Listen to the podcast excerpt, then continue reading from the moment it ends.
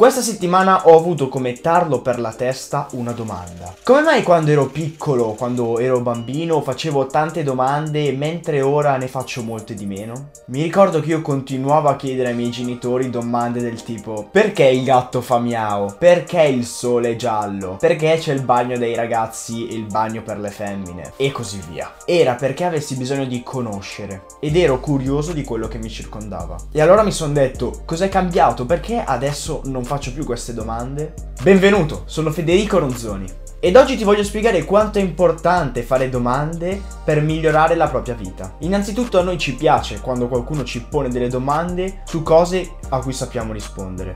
Alle persone in linea generale piace più dare risposte che fare domande. C'è una tecnica che usano molti venditori che si chiama yes set. Più le persone ti diranno di sì, e più quest'ultime saranno disposte a dirti ancora di sì. Se vuoi fregare delle persone è facile, gli fai tante domande che hanno come una risposta sì e in qualche modo sarà più facile ottenere dei sì come risposta alle prossime domande. Successivamente, una volta che hai fregato le persone, andrai in carcere.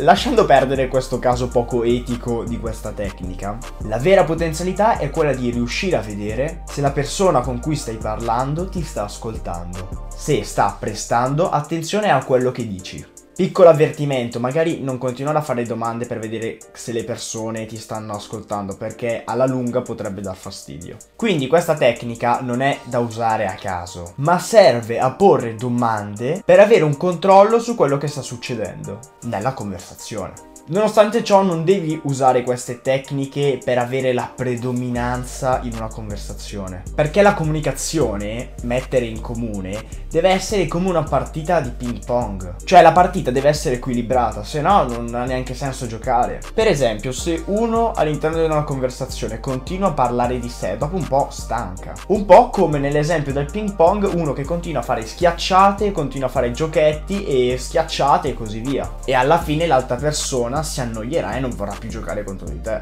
Quindi la comunicazione non è una gara, non bisogna cercare di vincere, non bisogna fare lo sbruffone e avere sempre la predominanza in una conversazione, bisogna solo parlare di me e così via. Comunicazione vuol dire mettere in comune. Tuttavia, se ti prendono a pugni, non è che stai lì a guardare, ah, ah se mi prendono a pugni dico, eh, intanto subisco i danni. No, se mi prendono a pugni cosa faccio? Mi difendo. Quindi è un po' come la comunicazione. Cioè nel senso se uno mi attacca io mi difendo in qualche modo. Per avere delle risposte giuste prima bisogna fare delle domande giuste. E in base a cosa si capisce se una domanda è giusta o una domanda è sbagliata? Se la domanda ti dà una scarica di energia positiva è giusta, altrimenti è sbagliata. Se la domanda ti aiuta a trovare delle soluzioni giuste, allora è giusta. Se ti mantiene legato al problema è sbagliata. Esempio di domanda sbagliata. Cosa c'è di sbagliato in me? Domanda giusta. Quali sono i miei punti di forza? Domanda sbagliata. Perché non ci riesco? Domanda giusta. Che cosa non ho ancora provato a fare? Affermazione sbagliata. Non posso permettermelo. Domanda giusta. Come posso permettermelo? Fare le domande giuste è un'arte e non è che viene subito.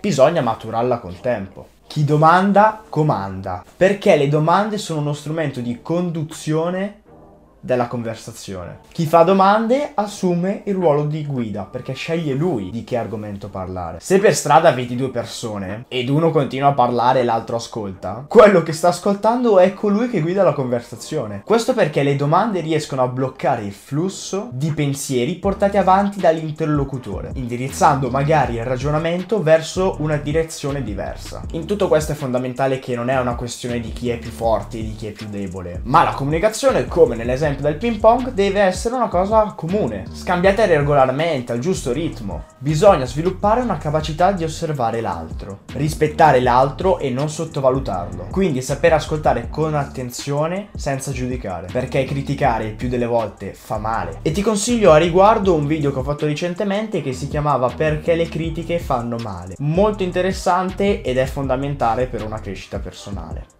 E le domande sono anche una dimostrazione di coraggio, perché se non fai delle domande per evitare un certo argomento, non è una cosa troppo positiva. Per migliorare questo coraggio relativo alle domande, bisogna magari anche fare delle domande a persone sconosciute e questa cosa qui è molto interessante anche nell'approccio che potresti fare con una ragazza se magari tu hai un timore o con un ragazzo, se magari tu hai timore di parlare con una ragazza o un ragazzo, incomincia magari a, a chiedere domande Chiedigli qual è il monumento della città, hai un fazzoletto? Io facevo così all'inizio. Quindi ecco, potrebbe essere molto utile per superare la paura dell'inizio, perché la, poi, la paura è un blocco che è l'inizio, quindi è molto molto interessante e magari è utile per te, diciamo, per migliorare sotto questo punto di vista. Per capirsi bisogna parlare la stessa lingua. Infatti ascoltiamo una persona e poi incominciamo a parlare più o meno la sua stessa lingua. Succede sempre. Usiamo le sue intonazioni, usiamo i suoi vocaboli e così via. E per avere una comunicazione efficace bisogna usare lo stesso linguaggio. Ovviamente usa questa cosa con rispetto senza prendere in giro l'altro. Non bisogna fregare, ma comunicare. Avere rispetto, un po' come nello sport. Se il contenuto ti è piaciuto ti invito a lasciare un pollice in su se stai guardando questo video su YouTube YouTube. Se invece stai ascoltando il podcast che mi potete trovare su Spotify e iTunes Podcast,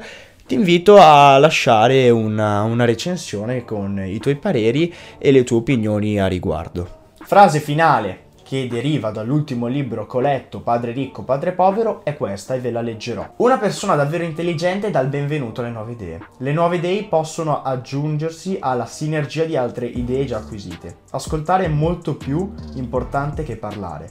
Abbiamo due orecchie e una sola bocca. Troppe persone pensano con la bocca invece di ascoltare e assimilare nuove idee e possibilità. Discutono invece di comunicare. Discutono invece di fare domande.